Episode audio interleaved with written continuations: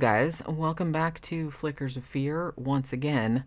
So, I feel like the term elevated horror has been thrown around quite a bit in the last decade or so, maybe more than that. Um, but you know, obviously, anybody that knows anything about horror knows that you know what they call elevated horror. It's not really a new phenomenon. Uh, you know, you've had art house style horror that's existed probably as long as the genre itself has. Um, and in my opinion, I'm going to say that I think horror is probably the best genre available for when you want to maybe like explore some uncomfortable philosophical truths or some dark realities or something in a way that's maybe more like impactful or insightful for the person watching it. Um, I kind of feel like because you're taking things that are maybe unpleasant to think about or like really devastating emotions that you don't really want to unpack within yourself um, and placing them into the context of a supposedly unreal horror film, like placing things at one remove, uh, you know, in that unreal scenario, maybe might make the actual emotions at play much easier to process, much easier to digest, much easier to get a handle on. So I think that horror movies in that way can be like really cathartic and can like open up, you know, discussions about, like I said, stuff that maybe people don't necessarily want to uh, think about, you know? Now, obviously, art house horror isn't for everyone, and it doesn't necessarily have to be. I mean, people like what they like, and I don't really like to shit on people for having different uh, proclivities or different preferences or whatever. But I will say that for those who like to maybe explore the harsher extremes of of horror. There are always kind of challenging films out there that are available to fit the bill, whatever you'd uh, like to explore. And oh boy, is the 1981 film Possession one of those movies. Now, this movie, it's kind of like, I don't know if I want to say it's like notorious, but it was banned in the UK for quite a long time. They put it on the video nasties list, which is a little bit strange. Like, I get why they did it. And it was actually like really hard to get hold of for a very long time. Uh, happily, Shudder just added it, and I think they also did like a really nice uh, Blu ray release of it recently as well. The movie was also got a limited release in the US, but was heavily edited from its original two hours down to 81 minutes for the US release. They took out like essentially like a third of the movie, which is why it maybe didn't get great reviews at the time because a lot of the context of the story was lost. Now, although I will say that Possession isn't really super gory or super violent in the way that maybe you might be thinking like maybe in this in the way that like some of the other video nasties were like maybe Lucio, Lucio Fulci's movies or like the Cannibal Holocaust type movies or something like that I mean don't get me wrong possession is you know does have a lot of blood and it's very visceral and there is a lot of violence in it but I kind of think this one just comes more what's disturbing about this one is just how uncomfortable it is to watch like just I don't know, just like the emotions that uh, that it explores. It's very very primal. It's very raw, and so I think it's more that. I think it's more the concept, the idea behind it, the way it's presented, more than it is any particular like like graphic, sexual, or violent content. You know what I'm saying? Now the movie isn't entirely realistic, but I wouldn't really call it surreal either. It's kind of more, it's largely realistic, but it's more like exaggerated or maybe like hyper real. Um, and it's clearly very metaphorical also, and it's also open to multiple interpretations. Now, when it was released, uh, it was often compared to the works of Roman Polanski and David Cronenberg, usually to Repulsion and The Brood, most specifically. And it was also a very obvious influence on a number of more recent films, you know, films that came afterward, uh, like the 2018 Suspiria remake, um, Antichrist from 2009, the Lars von uh, Trier movie, and um, the 2018 movie Climax, uh, Gaspar Noé. So this is a very like influential film.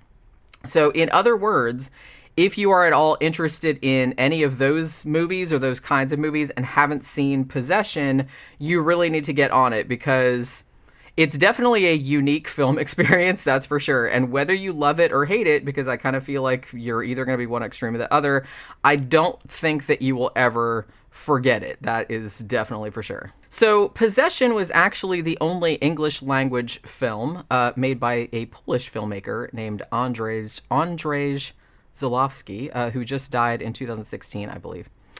And the concept for it was kind of came out of he he went through this really really horrible uh, divorce in 1976 uh, from his wife who was an actress named Malgorzata Braunek. I, I don't know if I'm pronouncing that right, but hopefully I'm kind of, kind of close.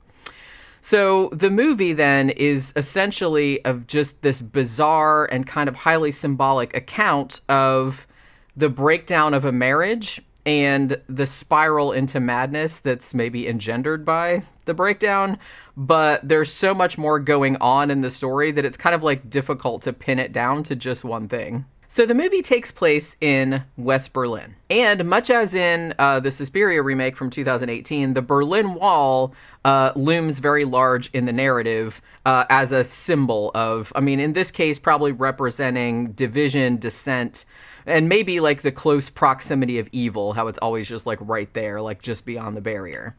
So Sam Neill is in this. This was a fairly early role for him. And he plays a guy named Mark who's some kind of international spy. And he's just returned from some shady espionage operation someplace after kind of an undisclosed, but you're led to believe very lengthy amount of time. So, to his superiors, citing family reasons, he's basically like, well, you know, you guys need to appoint my successor because he essentially wants to retire from the espionage game and doesn't want to, like, do it anymore. However, uh, upon returning home uh, to his wife, Anna, who's played by Isabelle Adjani, in an award winning and rightfully so performance, because holy crap, uh, this is one of the most probably like fearless acting performances that I've ever seen. So, Mark discovers that Anna is not real enthused about his return. Uh, she basically is like, Yeah, um, I need some more time apart from you, even though he's been gone a really long time and he only just got back. So she's presumably had a lot of time apart from him, like up to now, but uh, apparently that still wasn't enough. So finally, she tells him that she wants a divorce. And he asks her, you know, oh, has she been seeing somebody else? Now, first, she denies it. Uh, now, Mark does actually admit that he hasn't been entirely faithful to her either, but you know, it's kind of like a double standard thing where he's kind of like mad about it, but you know, you know what I mean? It's it's that kind of thing. So the couple actually have a son named Bob, and initially, Anna keeps Bob at the couple's apartment, and then Mark moves into what looks like a hotel of some kind, and he seems to go off on this like three week bender of like drinking and emotional turmoil and crying and stuff like that, that he seems to remember very little of like after the end of it. So, finally, snapping out of this, Mark goes back to the apartment and finds out that Anna has just been out and about and kind of ne- essentially like neglecting their son. Like their son is left in the house alone and he's just like sitting there covered with jam or whatever.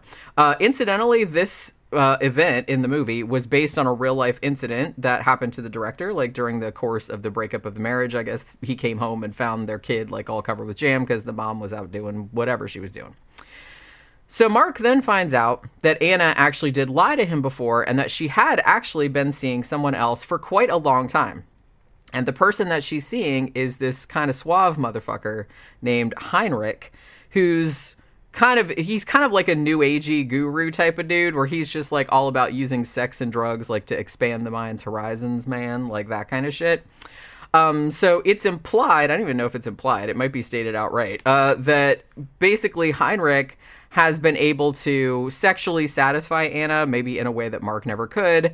And it's also kind of further said that Heinrich supposedly um, accepts Anna the way she is rather than trying to impose his own idealized version of her like onto the real woman which is what you're led to believe that that Mark has been doing and as if it's not bad enough that Mark has basically been being made into like an unwitting cuckold, like by this man, by Heinrich. He also, when he goes over there to confront the dude, he also, like Heinrich, also like hands his ass to him like pretty handily. So, you know, he just beats the crap out of him. So, you know, that's just like adding insult to injury at this point. So, yeah, the relationship between Mark and Anna is extremely toxic, to say the least. On the one hand, uh, Mark does seem to be afraid that Anna's sanity is beginning to disintegrate.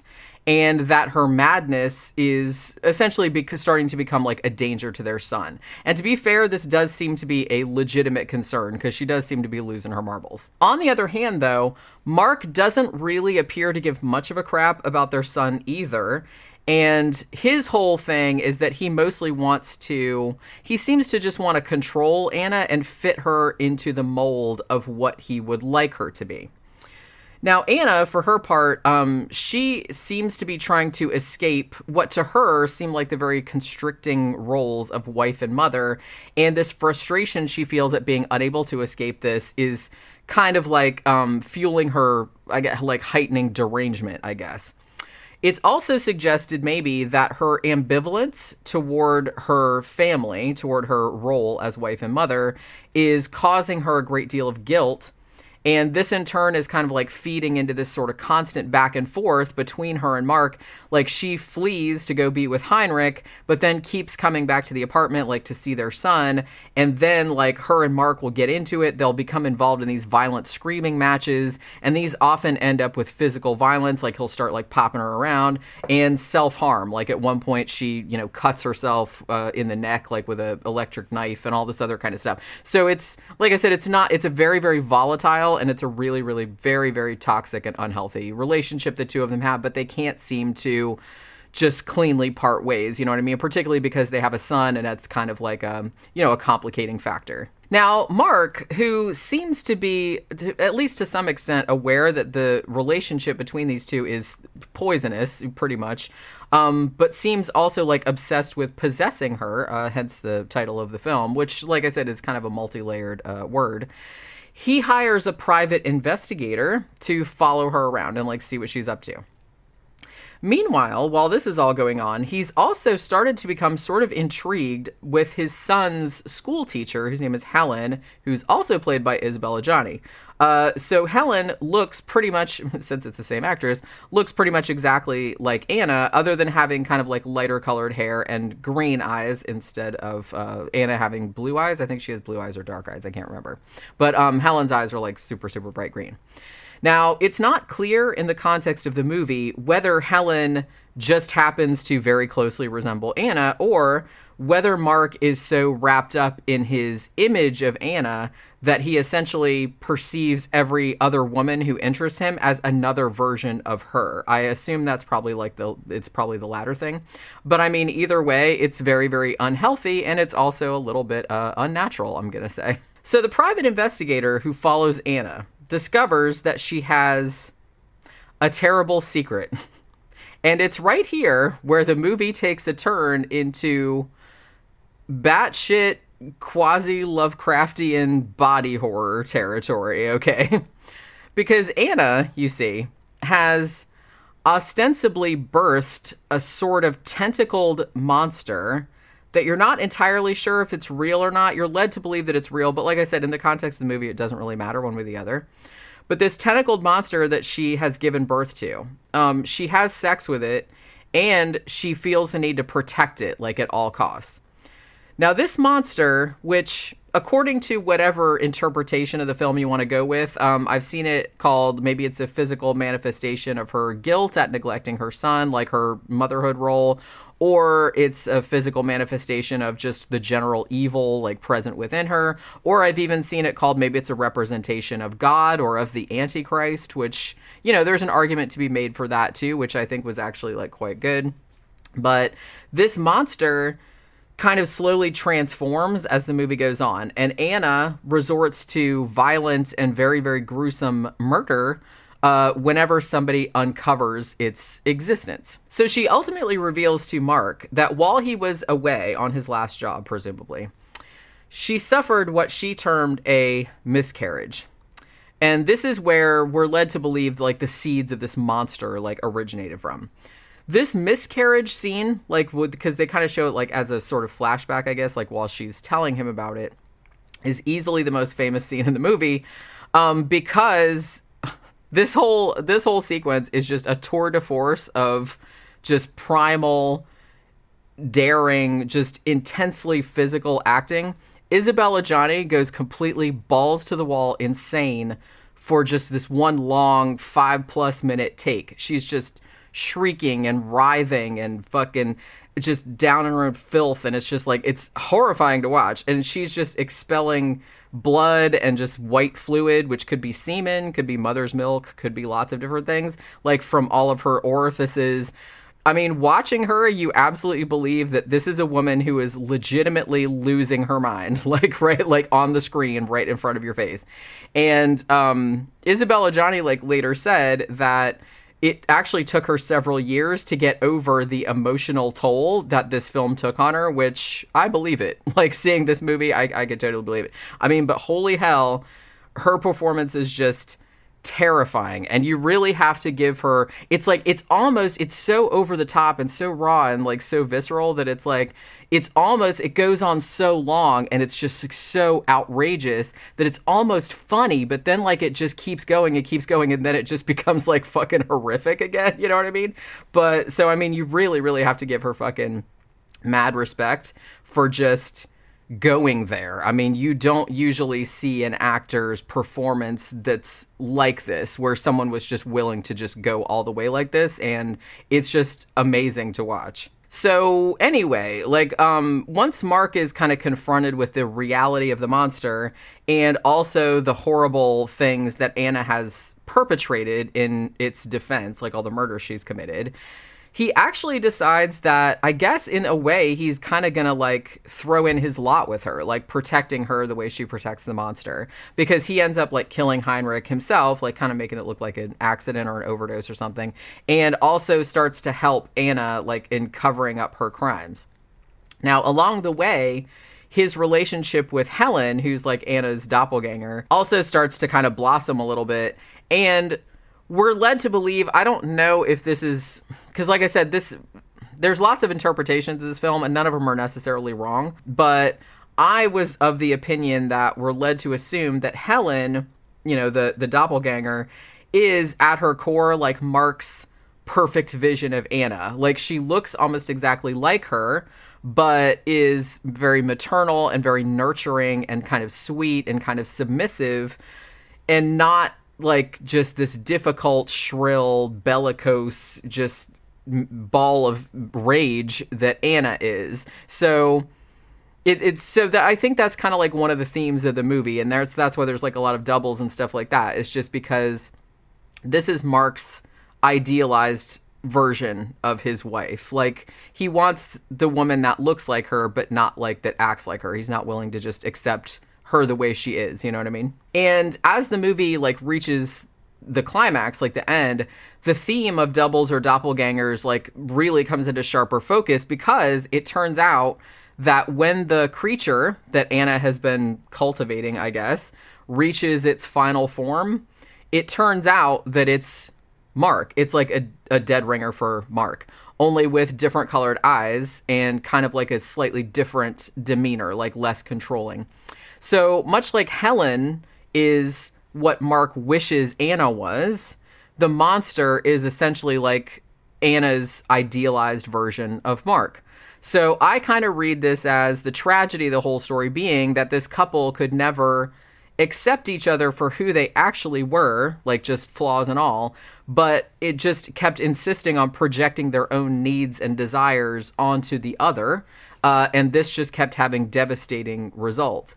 So at the end of the movie, when the Mark monster, the Mark doppelganger, goes back to the apartment and like knocks on the door, and Helen goes to answer it, even though the son Bob is there and he's like terrified and he keeps saying, "Don't open, don't open, don't like don't open the door."